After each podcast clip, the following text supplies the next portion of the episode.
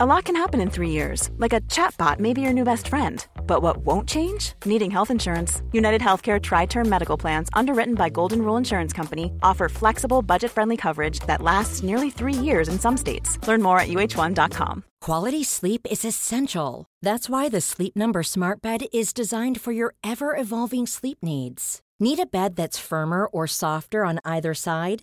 Helps you sleep at a comfortable temperature? Sleep Number smart beds let you individualize your comfort, so you sleep better together. J D. Power ranks Sleep Number number one in customer satisfaction with mattresses purchased in-store. And now, save fifty percent on the Sleep Number limited edition smart bed for a limited time. For J D. Power twenty twenty-three award information, visit j d power dot com slash awards. Only at a Sleep Number store or sleep number dot com. Hey, before we get the show started, I wanted to let you know we are giving away a bunch of brand new Blackmagic gear. Yeah, cameras, switchers, DaVinci Resolve licenses, a bunch of awesome stuff. So stay tuned to learn how you can enter to win free gear from Blackmagic, and we're going to tell you all about it later on in this episode. Now cue the music. Hello and welcome to Just Shoot It, a podcast about filmmaking, storytelling, and directing. I'm Matt Enloe. And I'm Warren Kaplan. And today we have uh, another really cool guest, a friend of mine, Matt Barber. He's a T V director and editor, and he recently directed an episode of The one hundred. It was a second episode. He's directed for Chuck, for Colt, Forever.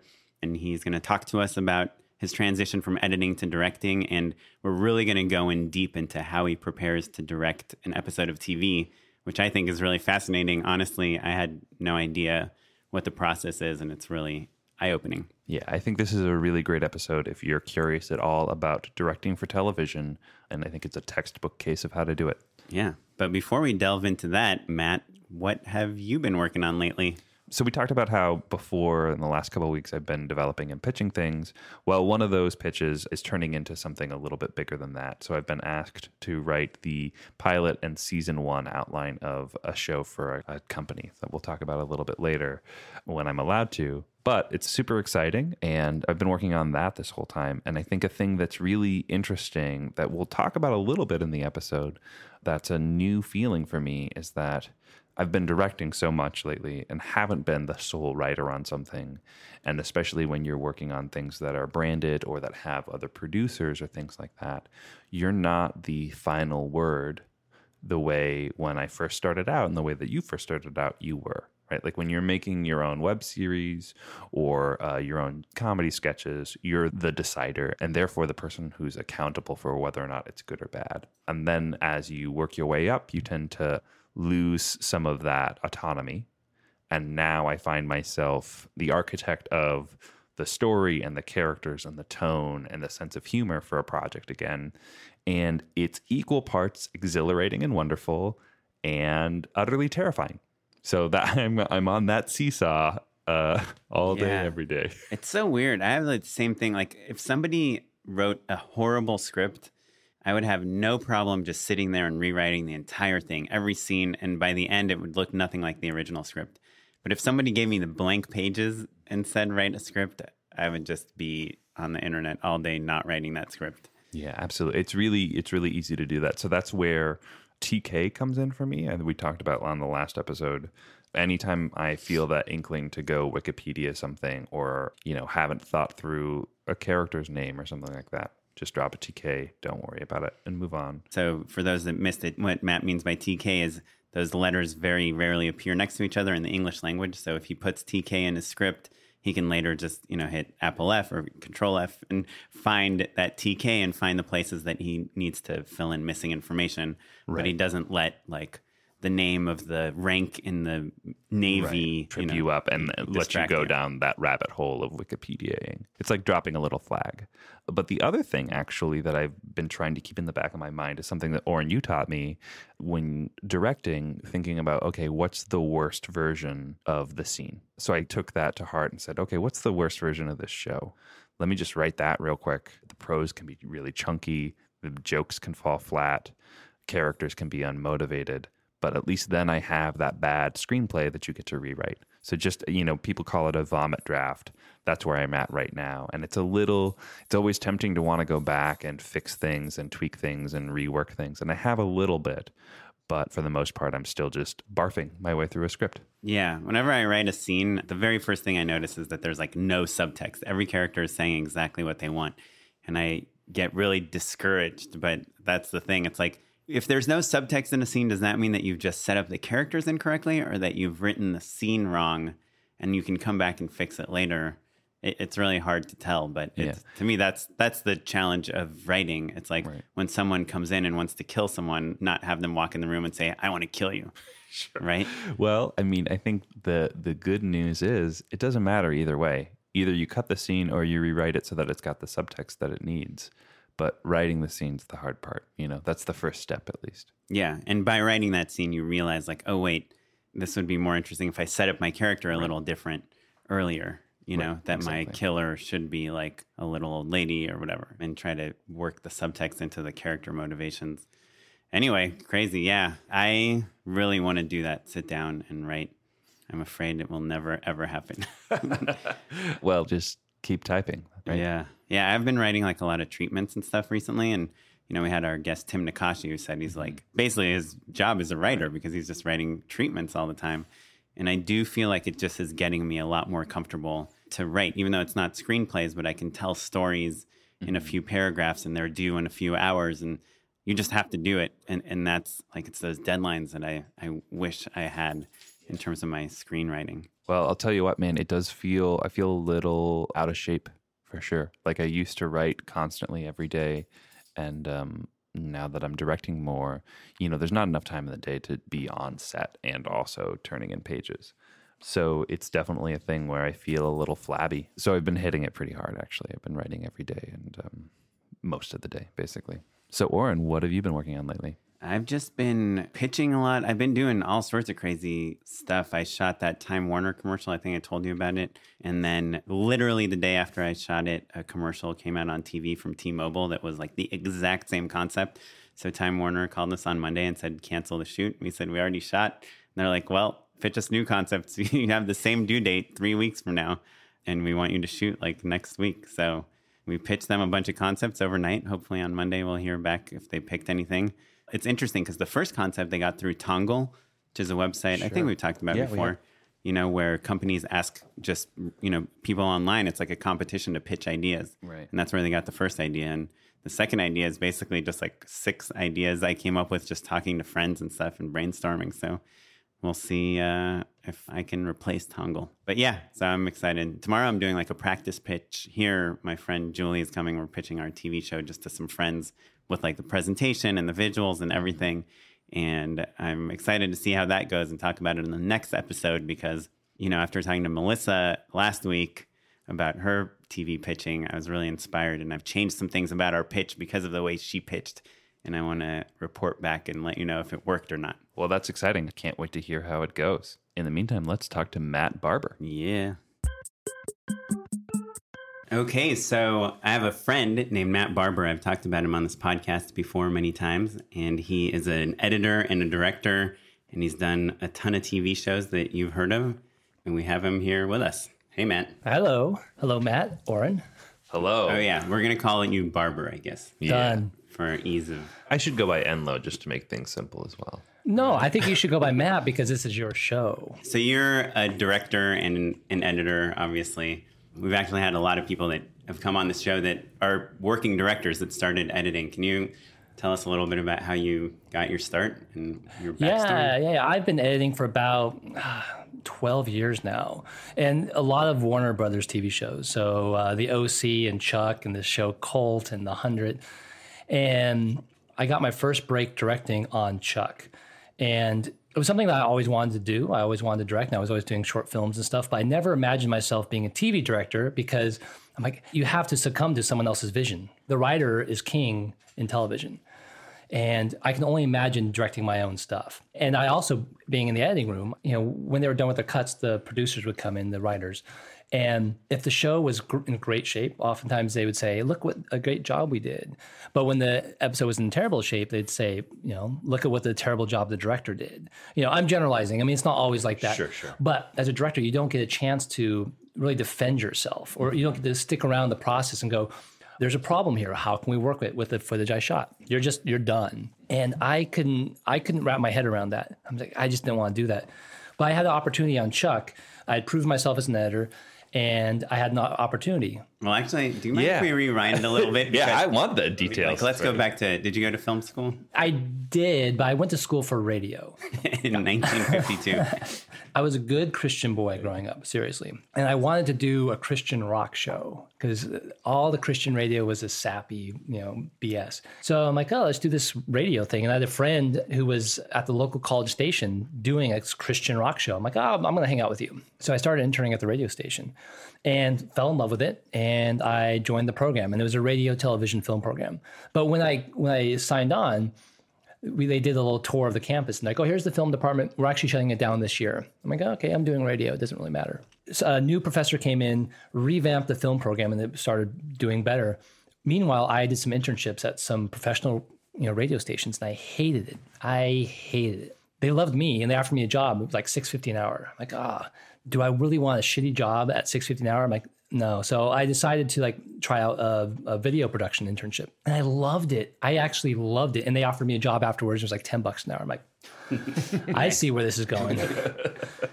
And so I, I switched my, my focus to T V and film. And it really was, I mean, it was a really small program. It was a tiny program.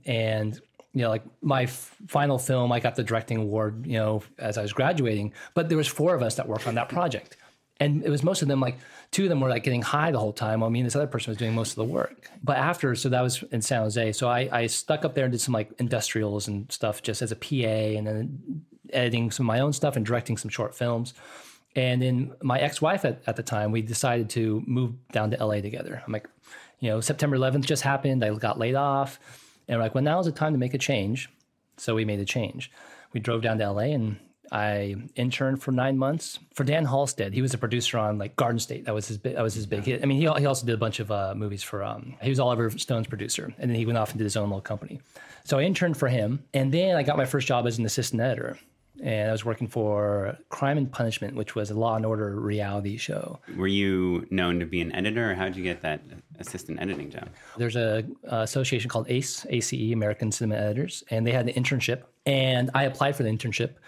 They loved me, but I lost by one vote. So I didn't get the internship, but they loved me so much. They let me have what I called like the bastard internship, where I could, you know, go around, you know, and actually hang out in the editing rooms. And I got to do everything that everyone else got to do, but I didn't have any responsibility. I didn't have to write an article in the, the magazine. I didn't have to help them out at the awards ceremony, none of that stuff. So I was hanging out at a, one of the editing rooms, and the editor gets a call from his friend. It goes, hey, I just fired my assistant. Do you have anyone that you might recommend? He's like, well, I got a kid right here. I'll send him down. So sure enough, I get sent down to Santa Monica, Lantana, and interview, and I got the job. And did you know like what an assistant editor did? A bit. I mean, I, at the for the industrials company, I did do some assistant editing. I knew I knew a little bit of Avid. I took some Avid classes, but I bullshitted my way through that. Like I'm like, yeah, I know how to do this. It was a perfect job though, because it was already mid-season. There were five assistant editors. And they already had their system down. So yeah. They just said like, hey, do this, do this, do this. I'm like, all right. And I'm a quick, I'm a quick learner. And you can step into it and yeah. relatively quickly. So within three days, I was sort of up, up to speed, you know, and if I ever had a question, they're super cool. They're like, what, like, how do you do this? Like, oh, you yeah. do it like this, you know? And did that get you into the union?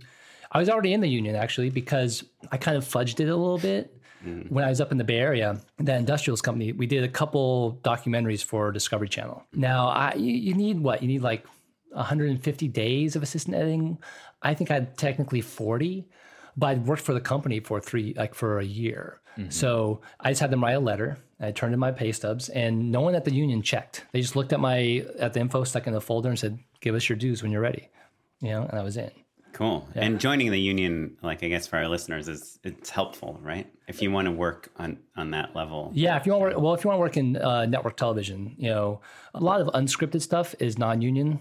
Most scripted television is union. So even though I, I joined that reality series, I didn't need to be in the union, but I was in the union. So by the time I got offered uh, my first non or my first union job, I was already in. I was it was perfect. Cool. And that was also an assistant editing job? Yeah. So that relationship that I had with Ace, so the woman who r- ran the department, she loved me, and I like you know kept a good relationship with her. And she called me up one day and said, "Hey, the O C is looking for an assistant editor. You should turn in your your resume." So I sent my resume over. This is the first season, or it was already? This was the first season, yeah. So you had no idea what it was, even? No, I, it's like it wasn't it wasn't really my show. I mean, I kind of heard about it, but I wanted a, a scripted job. I sent in my resume. I got a call back from Norman Buckley, who's now a fantastic T V director himself. He calls me up and says, you know, we're actually looking for an intern. You're kind of overqualified for that, but we'll keep your resume on file. So I'm like, uh, you're like, yeah, yeah, yeah. Thanks, man. Yeah. yeah. Thanks, but no thanks. Yeah. So in the meantime, I, I I decided to stop working, you know, non-union, and I got a union job working on this really bad sci-fi film, Frankenfish, because filling in for my friend John Paul, who beat me out at the, you know, the the ACE internship. And I was there for probably like four weeks, and I get a call from Norman again saying, hey, one of our editors and his assistant just got a pilot. We need, you know, we need another assistant editor. So I went, came down, interviewed properly, and they liked me. And I like said, hey, this is only for six weeks. It's only for six weeks, and we'll have to see about next season. So I'm like, great. That was my first gig. And it turns out that the editor and the assistant, that show ended up going to air, and they stayed on the show. And so they're like, well, I just moved into the next position. Now, Norman Buckley, he is a really good mentor, really good teacher. Mm-hmm. He taught me everything. It was like the film school I didn't have. He's an editor? He was, yeah, he was an editor, and he transitioned. He directed his first episode on The O C, and then became a full-time director. So I saw his path. I'm like, I'm going to follow his path. That's an, just just a quick aside. It's something that, you know, when you're trying to become a director, it's always the question, like, how how do you do it? And you and I think most directors will say, well, I can tell you how I did it, but everyone right. has like their own path. But I'm like more of a believer of seeing like something that worked and trying to like do the same thing. I mean, it's getting harder now with, you know, as T V shows are getting shorter and shorter orders. You know, when you're on a season uh, show that goes five years and there's twenty-two episodes a year, right. there's a lot more opportunity. Yeah, but people are burnt out. They're like, fine, yeah, give yeah. give Barber an episode. Exactly. Please. Well, like, episode seventy is yeah probably yeah. a lot less in demand than episode seven. Yeah, right. Of course. But, right. but when you only have thirteen episodes, like you have a fewer. It, it's harder to get those those slots, and this is what I'm struggling with, even with my current my, my assistant editor. We've been trying to move him up to to edit, you know, and he's edited a couple, you know, episodes. Like when I go off to direct, he'll step in and edit.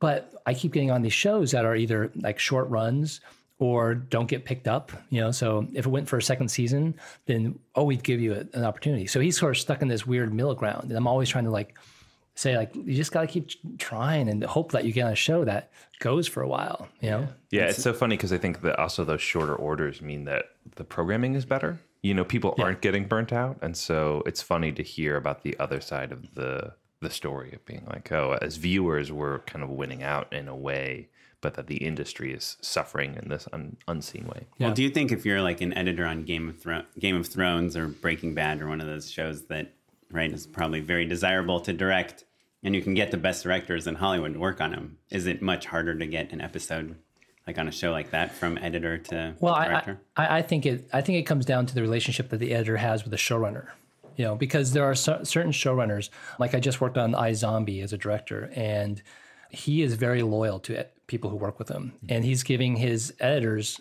you know, a chance to direct. So he knows, and they, they've gone off and they've done their little short films, everything, and they've gone through the different Warner Brothers directing programs. They're doing everything that they can, and then he gives them a, a chance. Now, I mean, iZombie is not, you know, Breaking Bad or or Game of Thrones, but Rob Thomas has a very specific voice and a very, very specific vision. So it does take a lot of, you are stepping into someone that that wants things a certain way. And there's other showrunners I know who, you know, don't, like they won't give anyone, even if, even if someone's earned it, they won't give them a shot.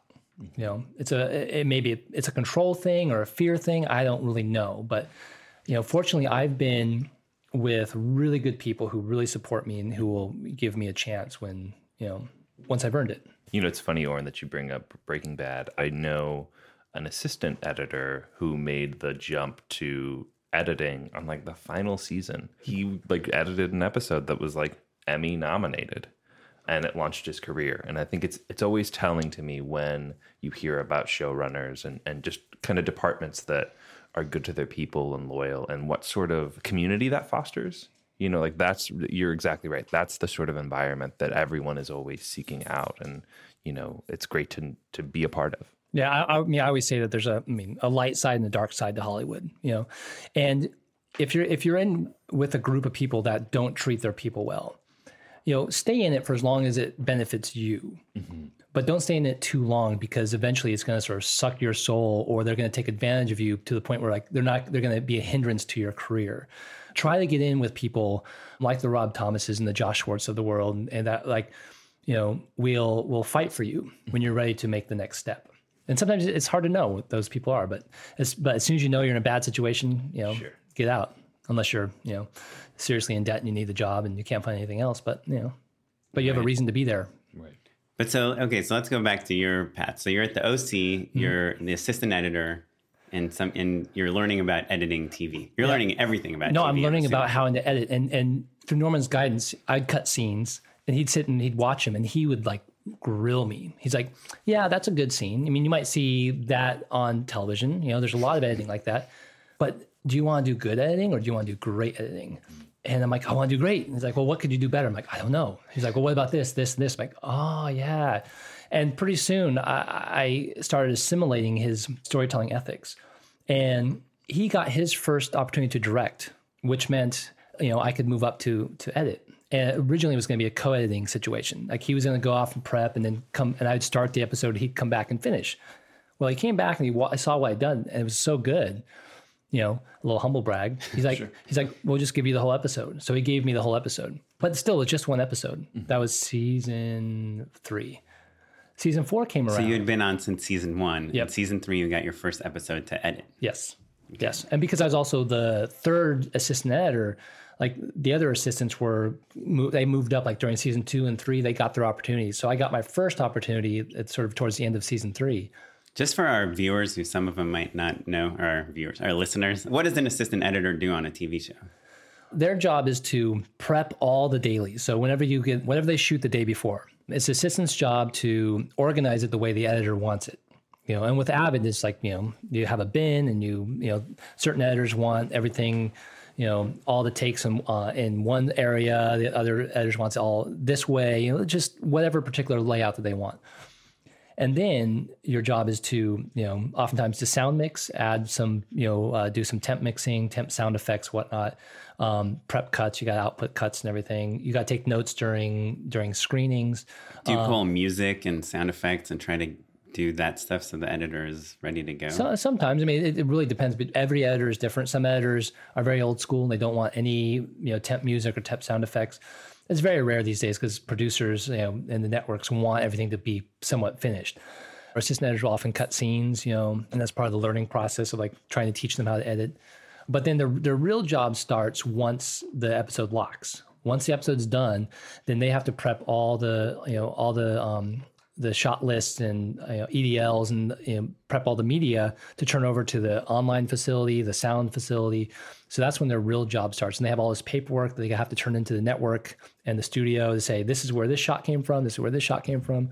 On so the, it's super technical and not super creative. Ve- very detail oriented. Very detail oriented. Very like, you know, it's like you're doing Excel spreadsheets. You know, you're keeping track of like how many stock shots are in the show, how much music is in the show, you know, what, um, you know, if a character gets dropped out of an episode, like, you know, you have to track, there's just a lot of stuff you have to track. Right, because all of those different details that you're tracking, like you were saying, music or whether a character is in, that all costs money, basically. Yeah. And it's your job to be, you're the one held accountable to making sure that the things that you're saying are in the show are actually in the show. Exactly. Right? Because a lot of things shake out in between writing a script, producing it, shooting it. Exactly. So one more tangent and then we can continue. What are some of the cool tips you learned from Norman when he was like, do you want to make a good scene or a great scene?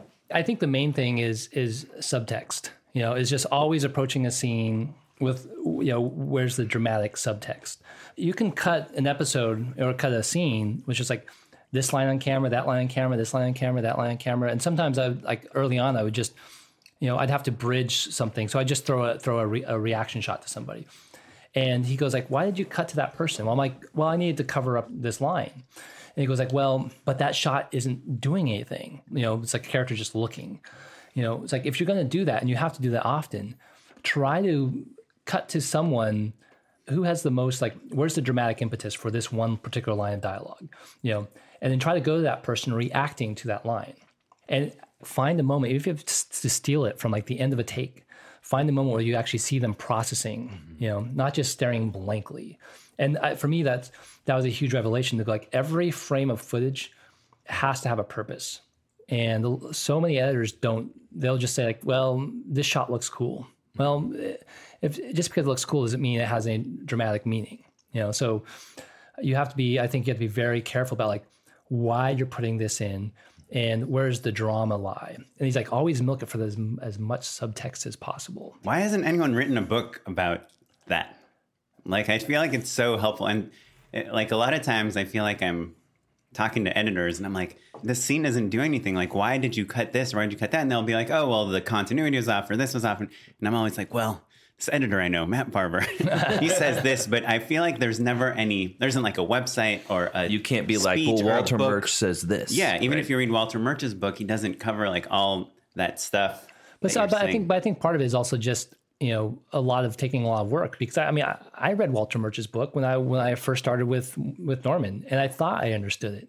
It's like that ten thousand hour Malcolm Gladwell thing, right? Like until someone beats you over the head and says like, you are trying to do this, but you're not accomplishing that. And then that forces you to rethink it. And the trick is, and I think the trick, and this is for any sort of storyteller, I think is getting it from your head into your gut.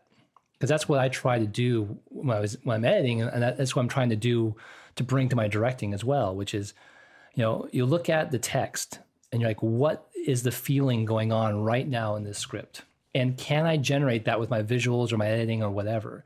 And trying to do whatever I can to maximize that emotion. And when I'm, you know, teaching people how to edit, a lot of times they'll like, they'll cut a scene. I'm like, oh yeah, that tells the story, but I don't feel anything. Mm-hmm. And if you don't feel anything, the audience isn't going to feel anything either. You know, there was this one scene. It was like the first feature film I cut. It was this movie called Drifting Elegant, and it was two guys at a restaurant, and one character had gone to prison because he had, you know, raped the other guy's, you know, girlfriend. But it turns out he was wrongfully accused. But they were like sussing each other out. I originally cut the scene, which is like line, line, line, line. But one of my other editor friends said, like, it's far more interesting to see these two listening to each other mm-hmm. because they're trying to figure each other out. And so I recut the scene where like probably half of it was off, the dialogue was off camera. And you'd see the, the other two people listening. And you suddenly felt something because you saw these two characters trying to size each other up. There was another episode, there was an episode of Chuck that I did. There's episode, I think, one oh four, where there's this whole speech where Chuck, the main character, was trying to get Sarah, you know, his C I A handler, to just say her middle name because she was so like, you know, you know, secretive. withholding, yeah, hold, withholding all this information. And I cut that that scene where I put all of Chuck's dialogue on Sarah. It was just this big push in, and all you heard was his pleading, his, his pleading.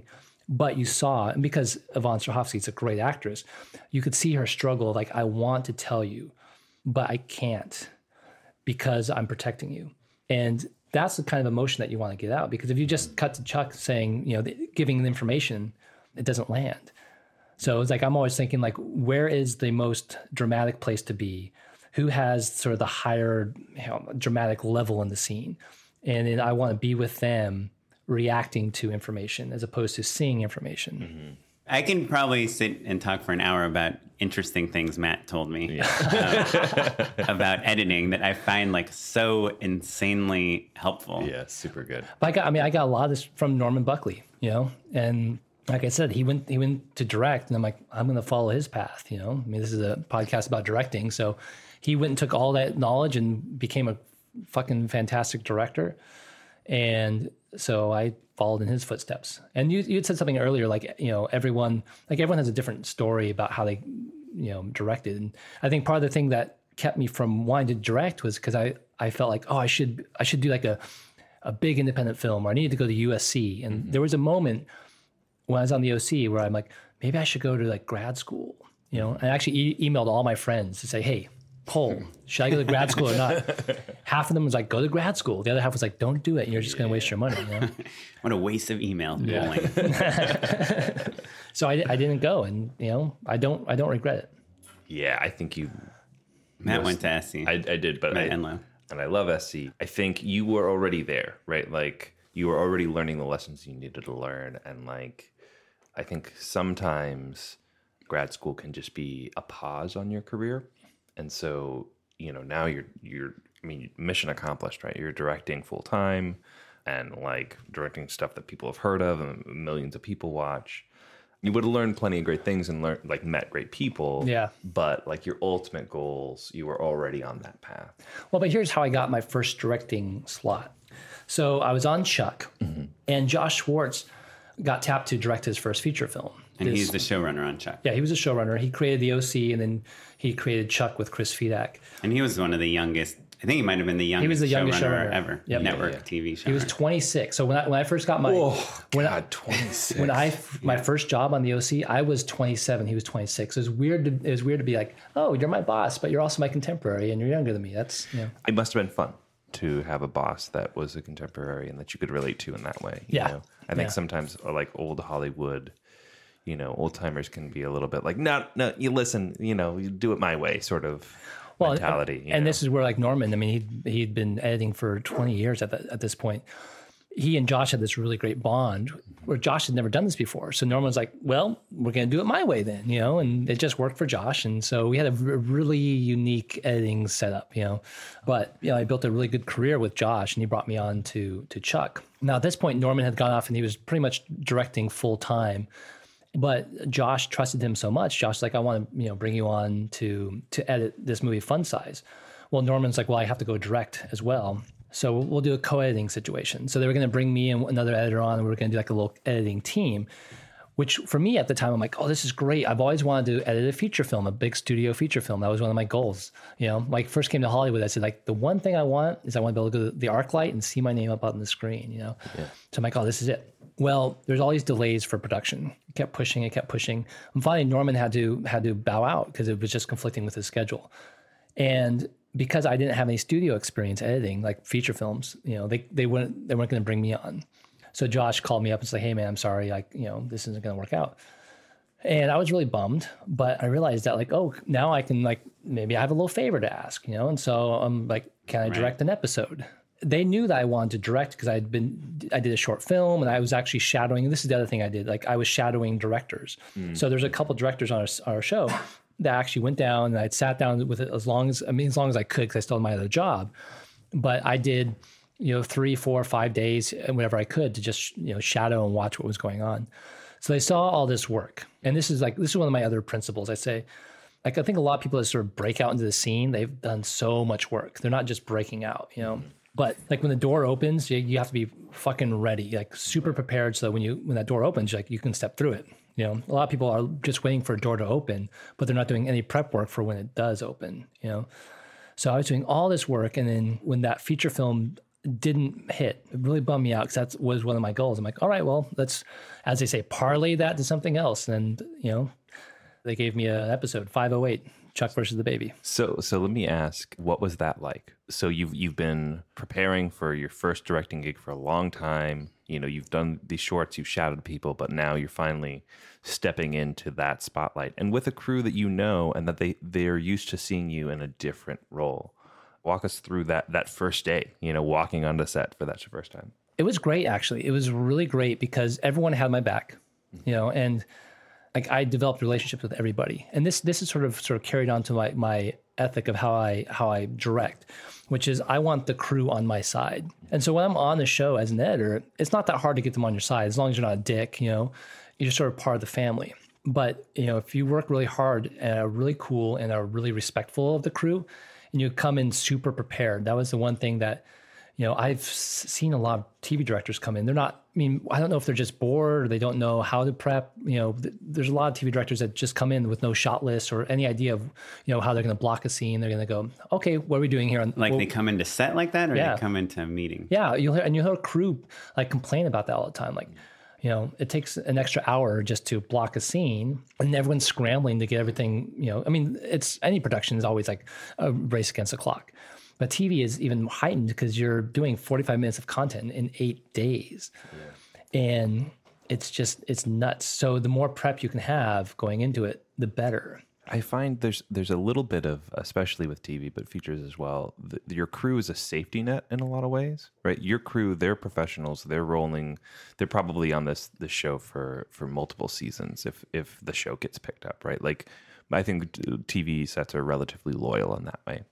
So a director can walk in, not be prepared, and then everything can work out for them. And that can foster really bad habits if you're not compassionate to the needs of what your crew is going through, right? So because you were part of the family, you know what it's like for everyone to, you know, be put in a position where they're trying to do their best work, but someone isn't supporting them. But but I think those I think those directors that maybe get lucky, or, or the crew ends up like, you know, the crew and the cast, uh, and, and including the editors, like elevate everything for them. Sure. They aren't going to be working that that long, or at least not on that on that show, you know? Sure. I always like kind of been, I mean, I've never really directed like a big T V episode, but I've always been afraid that you come in and you're like, okay, hey, John Hamm, I was thinking, you know, you'd look out and, at this window over here, and then you'd hear the door knock and you'd walk over and pour yourself a drink before you pick it up. And he'd be like, eh, I would never do that. And the D P, and I'd be like, let's put the camera here. And the D P's like, no, nah, we never shoot scenes like that. I'm like, yeah, but we can make it, it'll be really cool. Like, I'm always afraid of that. So. Yeah, I mean, and you should be that. I mean, that does happen, you know.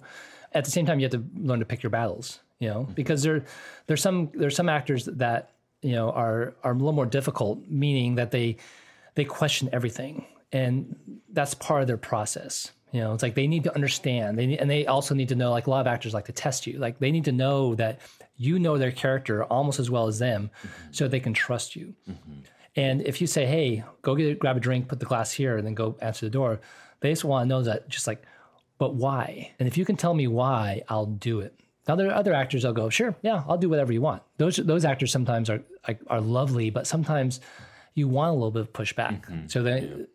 Because I think that pushback is what elevates, you know, the scene. Yeah. You know, just I was just up up in um, Vancouver directing on The one hundred, and there was one actress that would just, like, whatever I told her to do, she would do. And I found that, like, it took like two or three takes, you know, and the, the scene just wasn't wasn't popping right. And then I, I found some new blocking that that really sort of elevated the scene.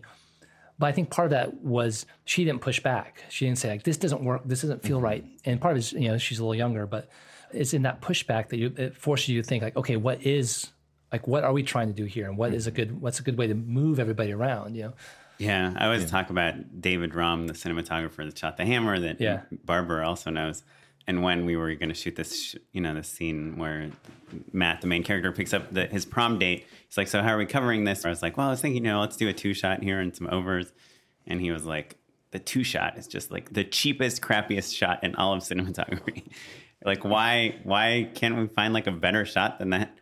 And we did, you know, and like, he's like, what, you know, what's the scene about? And what are we trying to say visually? And, it, you know, and to me, that's like one of the highlights of my whole filmmaking career is when someone's like, hey, when they push back on you and be like, why, like, why? That's like what makes filmmaking fun, when you realize you have like a reason to do it. Yeah. But the, but the trick is, you know, when you have all the time in the world, that's fine. But the problem is when you're, you know, you're an hour behind schedule, right? And you have three hours of work to do in like an hour and a half. And then this pushback happens. Sometimes you have to spend the extra time going, okay, I know I'm going to lose a shot because I'm working this out, mm-hmm. but ultimately it's going to be better. A lot of it comes down to like process, and every actor has their process. And sometimes that process is them, like, what seemingly is like they're being a dick or being difficult is just really them like trying to say, hey, I need to understand. I need to have a way to access this, you know? Yeah. Sometimes it's about control. Sometimes it's about like saying, hey, I need to push back a little bit to show that I'm not just, you know, a puppet, a puppet. Yeah. Yeah. yeah. I mean, I think it's interesting. Actors kind of through maybe bad experiences get forced to be the guardians of their character. I think when you start out, oftentimes you're on lower budget things. Maybe things aren't quite so polished as the... Yeah. As or you get a, rep, a bad rep yeah. for not being a good actor when yeah. it's not always like your it, fault. It's not your fault. So, you know, it's in everyone's best interest for them to really internalize that character and protect that character and really understand it. And I think that that will often manifest in different ways, depending on a person's personality, you know? And so... I think I think you're exactly right. Like, just being sensitive to the way in which their process works is really the, the way to open up that relationship. You know, but the thing that we're asking actors to do is to live on their emotions. Mm-hmm. Absolutely. And so when there's stories like, um, you know, Christian Bale blowing up on set, like there's a little bit of me that says like, I don't know the whole context of everything. Mm-hmm. I also know it's a really intense story, mm-hmm. and it's probably a really intense scene, and he was living with that intensity. So if he blows up, I mean, no one, like no one on the crew deserves to be yelled at like that. No one, but it does happen. You know, I've, I've been guilty of that, you know, where things are just so intense and timing is so just fragile that you just, you just blow up. If the actor is, you know, for the most part, a, a really good, you know, respectful person, right, and they have this one moment on set, let them go. But if they're like a dick the whole time and then that happens, yeah. you don't take it as, as, you're not as sensitive to it. You're like, dude, come on. Yeah. You're already pushing everyone too hard. You're being a dick. Stop being a dick. Well, and I think there's also that thing where as you work more and more, it becomes more and more of a job for the actor, for, for any crew member, everyone, right? So imagine if your day job were something where you would literally meet, you know, a hundred new people every two weeks.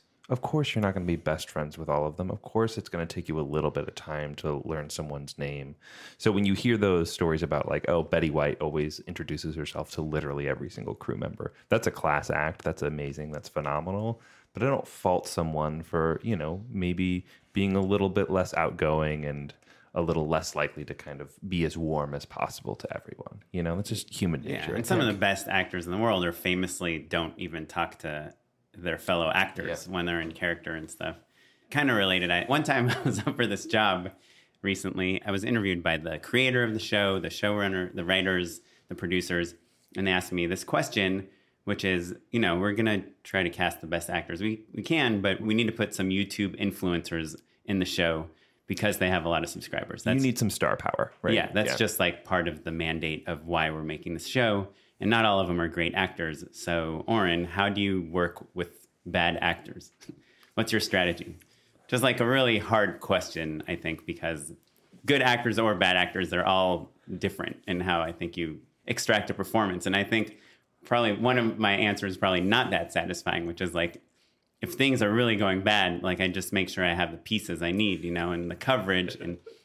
You yeah, know, that's but an my, editor's answer if I ever yeah, heard yeah. one, right? But my main my main thing is trying to get them to feel comfortable, obviously, on set. Trying to get them to, like, get it, you know, to understand why they're doing what they're doing. And if they're not, talking out with them, like, what they would get, you know? Mm-hmm. How would you say this? Or what would you do in this situation? Or just trying to help them connect to the the moment. Yeah, and if I can't do that, then like look to the left, let's get a shot of that, and look over here, and let's get this, this thing. This is always my question, though, is like, say you take, you know, five of the top directors in Hollywood and give them like the worst actors or like the the, the worst non-actors.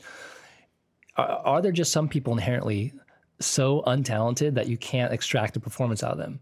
Or is or is it just like finding the right approach? And and let's add into that, there is still a time limit. It's not like mm-hmm. you have right. a month. It's not, it's not a play. A you know, yeah. I, I think actually the reverse is interesting to think about as well. Like there are definitely performers from like well-known actors that are really, really bad, but from good directors. And then there are other, like Jake Gyllenhaal comes to mind as an actor who I don't really think is, I'm always impressed when it feels like he's really, really present and really like he's thinking the thoughts. And like Fincher can do that and some other directors can't. And that's always really fascinating to me. Yeah. I mean, I, I think... Like you look at what I always think Woody Allen is this great example because he like famously doesn't talk to his actors, you know, mm-hmm. and Clint Eastwood famously has to like go play golf or whatever at five p.m. And it's like their their direction is in the casting, right? They cast people that they know can do it. And then there's like the people like Terrence Malick or even Boyhood or whatever. And in Boyhood, there's definitely performances that feel a sure. little not perfect, but that's like what I can't get. I just saw an episode of Modern Family where they have Manny, you know, Al Bundy's stepson, and they had this like three-year-old actor, maybe he was five, who knows, but he looked three, and they have Manny, who's the little kid, invites this girl from school over to study, and she comes in, and he's like trying to get Joe to be super cute because he thinks this girl will like him more if his like little brother is like really cute. And she's like, oh, how cute. This, hi, Joe. And he like grabs onto her leg and starts biting her. And she like can't get him off. And they're yelling at him to like let go of her. And he's just like stuck to her leg. And I'm like, I don't know how you could get like a three-year-old kid to do that. And it was yeah. like just so perfect. It was all in like a wide shot. You know, they like zoom in and out a little bit. Barely any cutaways. Yeah. Kids are hard, you know. I mean, you've worked with some kids. You know, I've worked with, oh, yeah. you know, like I find like, especially when I work with babies, it's like when you want them to cry, they're happy. When you want them to be happy, they're crying.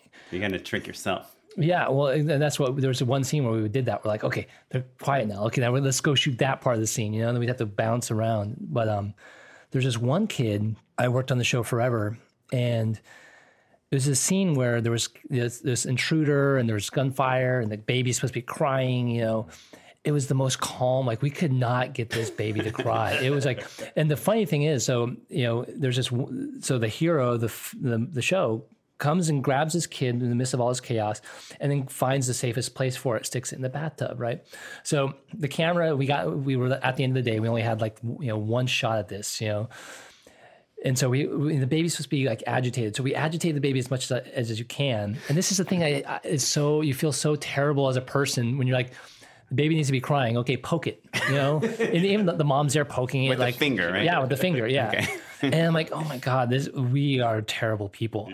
Um, the but, worst is when the mom is like like the most aggressive person. Right? Yeah. Like, no, no, don't poke your baby too hard. Yeah, exactly. Like, it's okay, it's okay. We'll, like, this, we're getting money for this. On, Junior. Yeah. But yeah. so the ca- the camera's following following the hero, and then it pans down as you put the baby into the ba- into the bathtub. As soon as his hands leave, the baby just literally falls asleep.